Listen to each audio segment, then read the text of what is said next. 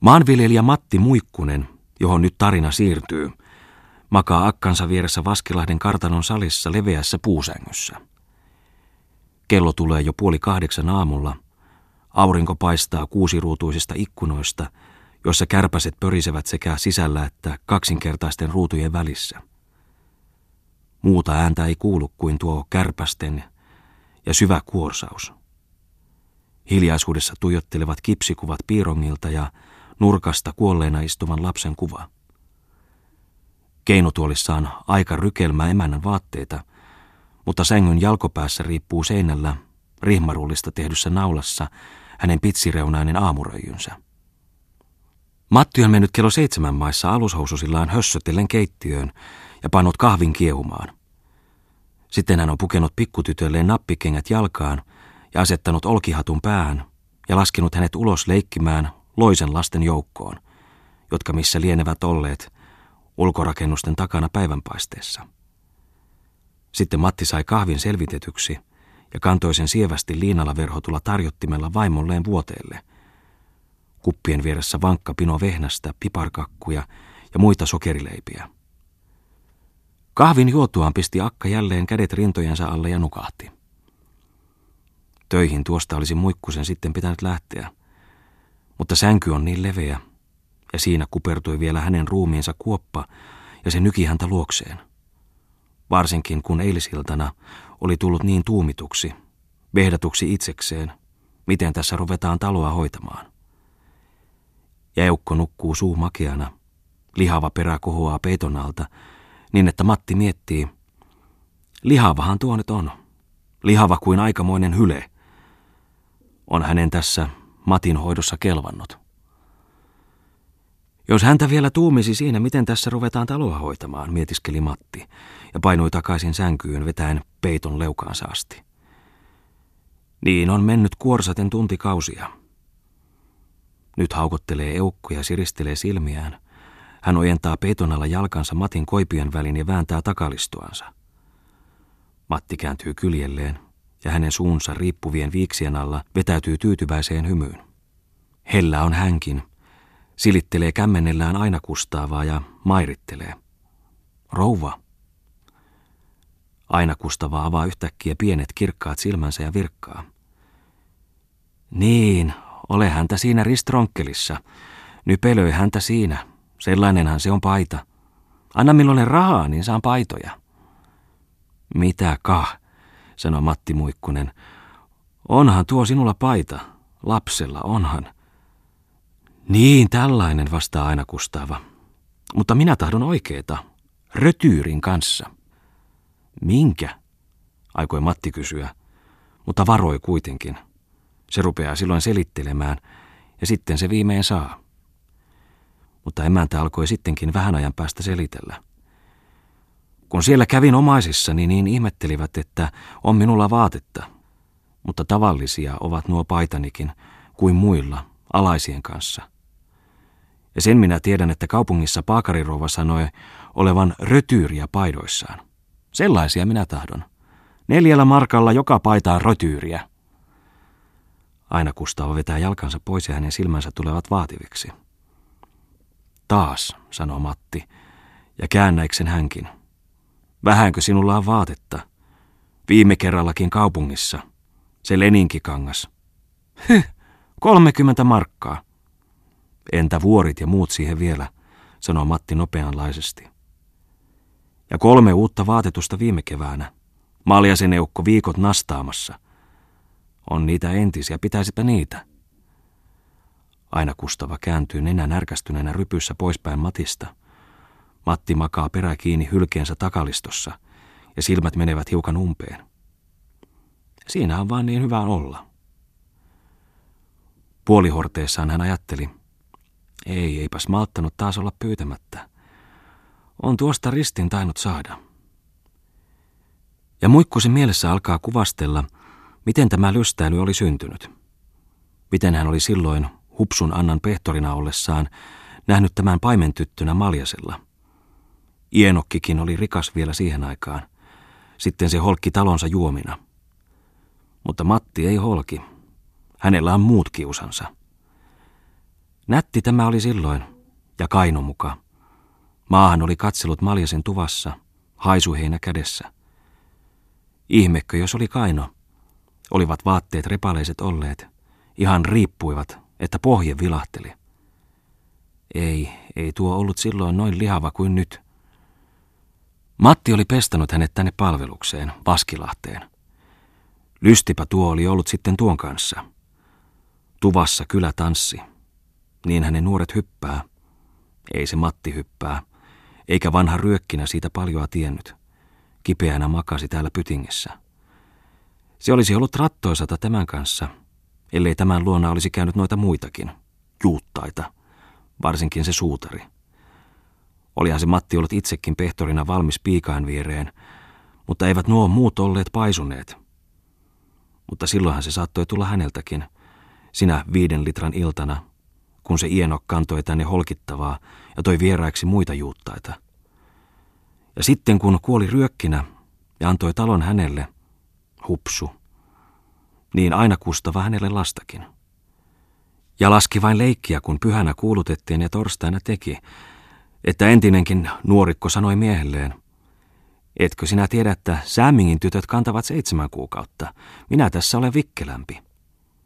Ja nyt, nyt se on tuossa, rouva. Nyt se tahtoo rö, rö, rö.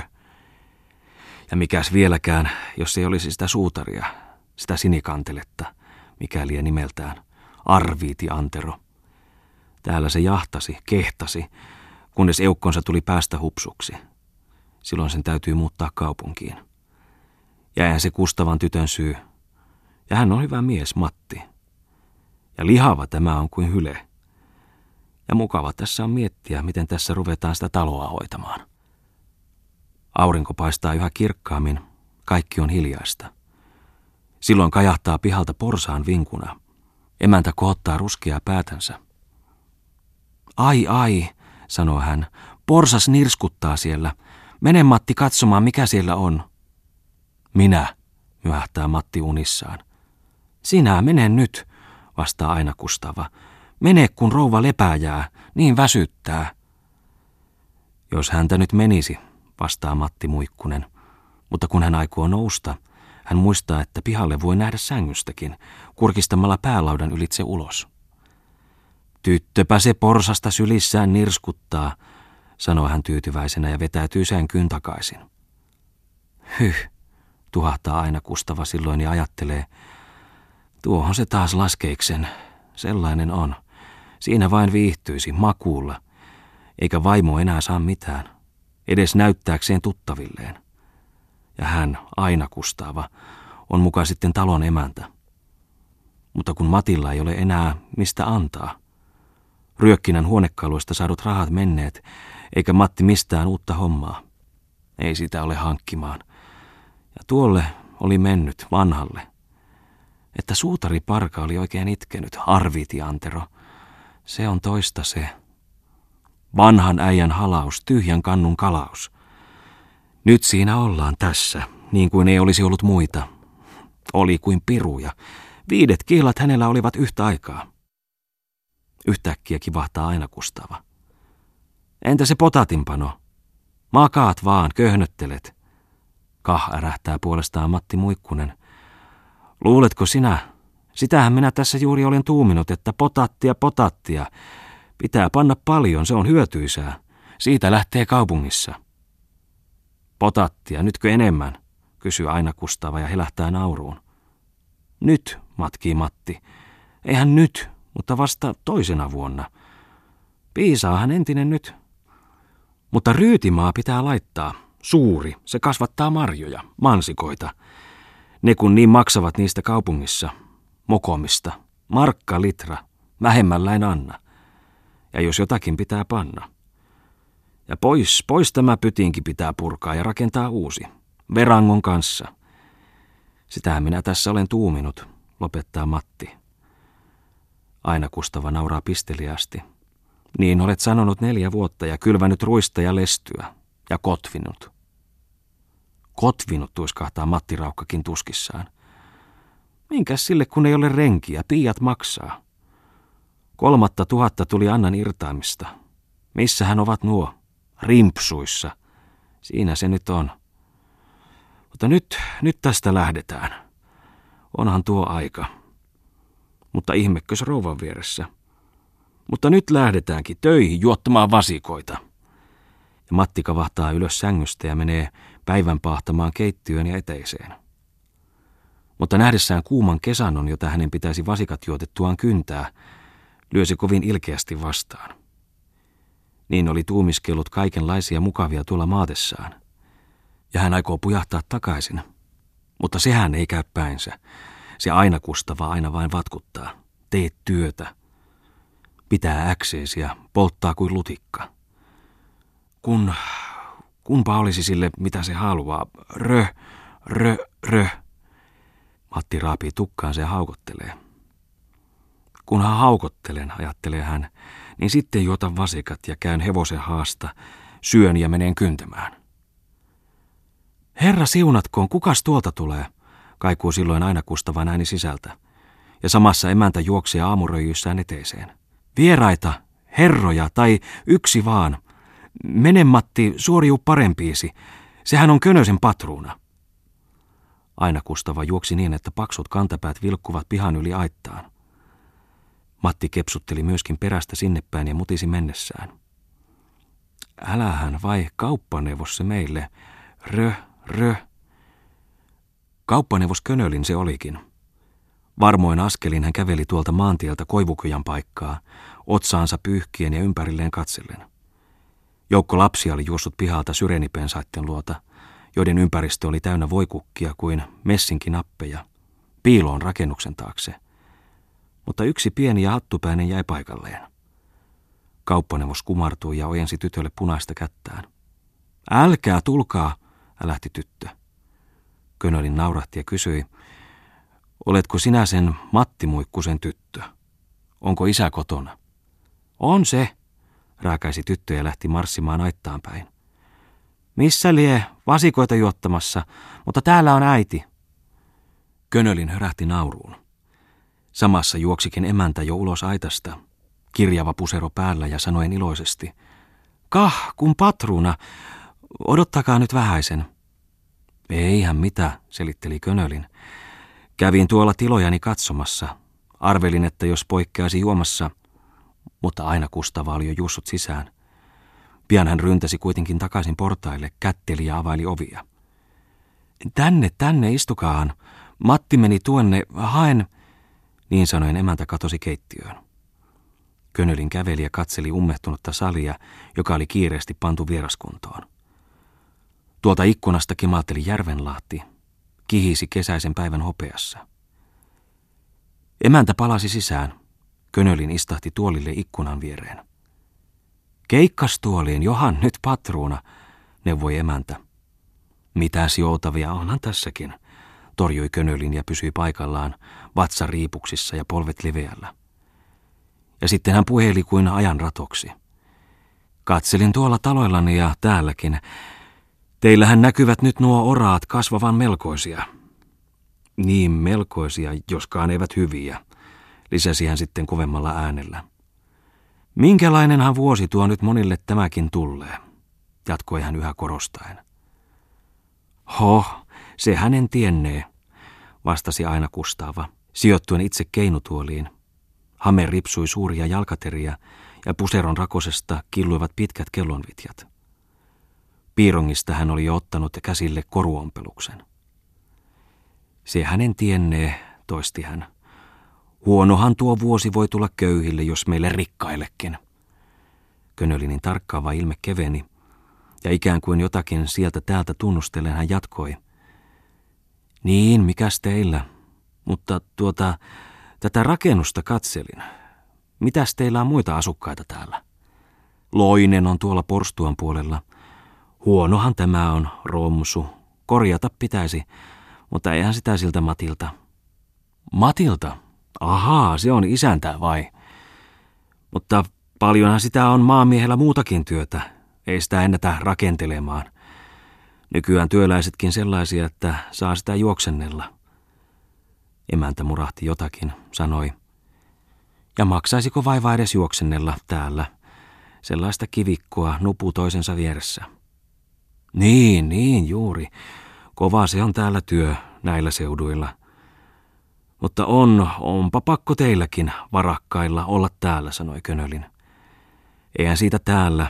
Ihmekkö, että varakkaat menevät kaupunkiin. Jahvet Hepsulainen esimerkiksi.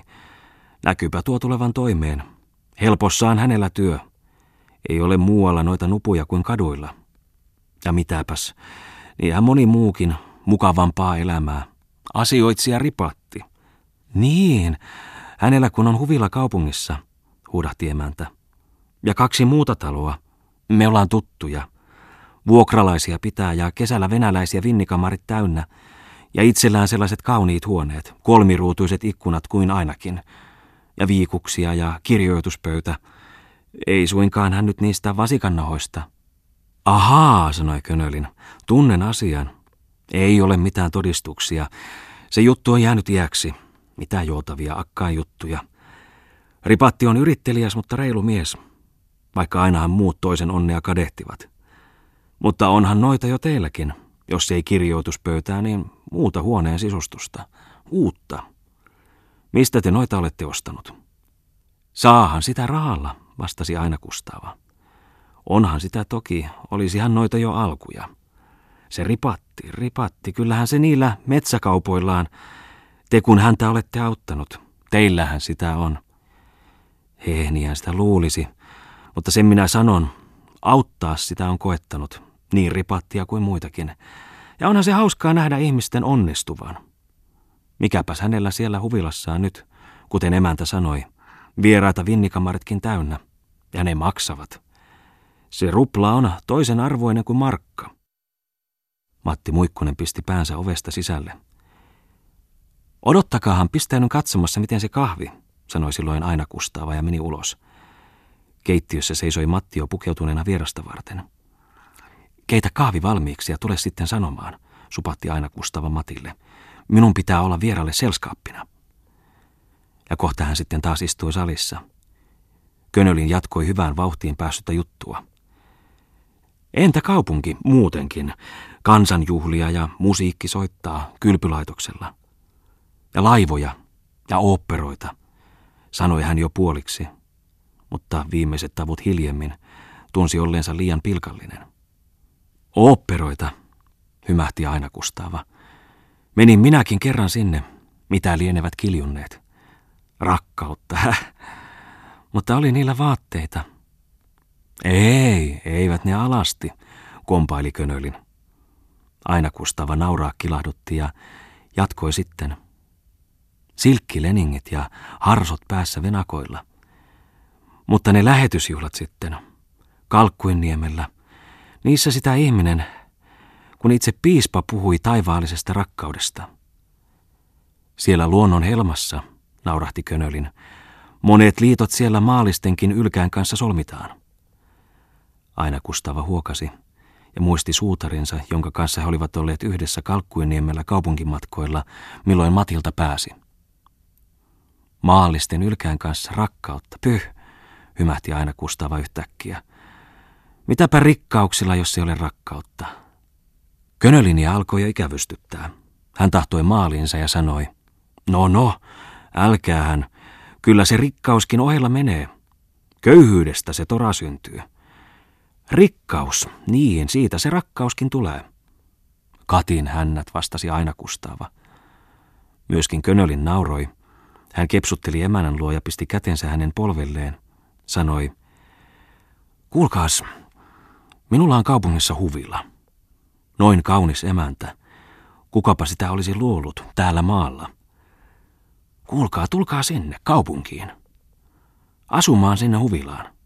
Minä tahdon. Se on ihan totta. Ostakaa miehinenne. Ostakaa se. Aina Kustava vilkaisi oveen ja supatti. Mitäs te nyt, patruna? Ostakaa muka kallis huvila. Mitä, tällaisen talon isäntä ja emäntä, sanoi Könölin. Minä ällistyin nähdessäni. Ja jos, jos, hän hipaisi hiukan emännän rintaa, suutaan moksauttaen, tuuma näytti selviävän hänen päässään. Jos te, Ymmärrätte hän, Minä annan sen huvilan teille polkuhintaan. Ja siellä voitte yhä vain rikastua, tiedän. Oh, rikastua on niin yksinkertaista. Sen saatte uskoa, kun minä sanon. Tulkaa te kaupunkiin. Oi, niin kaunis. Kuka saattoi uskoa, että tällainen lelleä täällä. Ja jos tahdotte, niin Matti saa minulta paikan, sahallani. Sopiihan sinne. Tai viran varmalla palkalla. Ja sitten ei teillä ole muuta kuin istua keinustuolissa vaan. Aina Kustava seisautti kiikkumisensa. Niin tuumi hän nyt tätä asiaa. Hän tuskin huomasi Mattia, joka tuli sisään iskemään silmää, että nyt se kahvi oli valmis. Ja istumaan vieraan kanssa, bonjuuri päällä. Sen oli emäntä hänelle paakarin ruovalta ostanut. Aina Kustava meni ulos, ja tuodessaan sitten kahvin sisään, hän alkoi jo naureskellen. Niin, mitäpä tämä Matti muusta, kun hän sai minut. Mutta siihen juttuun ei kauppaneuvos enää antautunut. Hän luiskahti syrjään kuin ankerias. Puhui vain Matin kanssa Vaskilahden kivikoista, huonoista sadoista. Ja kahvin juotuaan Könölin sanoi, että hänellä oli kiire. Oli tullut hiukan juomaan, ihan oli kekkereihin joutunut. Hän arveli saaneensa täällä toistaiseksi itseään paremman välittäjän. Asian muodollisen puolen suorittaisi lopulta heitukka, hänen pikkupalvelijansa, jos siitäkään asiasta enää mitään oli tuleva. Pois lähtiessään hän nyykytteli aina Kustavalle päätänsä, ikään kuin olisi kartellut tuota Mattia. Emäntä saattoi häntä iloisena ja ihmetellen portille, ja silloin Könölin sanoi salaperäisesti. Käykää luonani kaupungissa, keskustelemassa asiasta, niin he he. Ajatteli nyt emäntä, että ehkäpä tuo patruuna ystävyyden kaupalla he he. Hän hitsin itsestään patruunasta, mutta se huvila.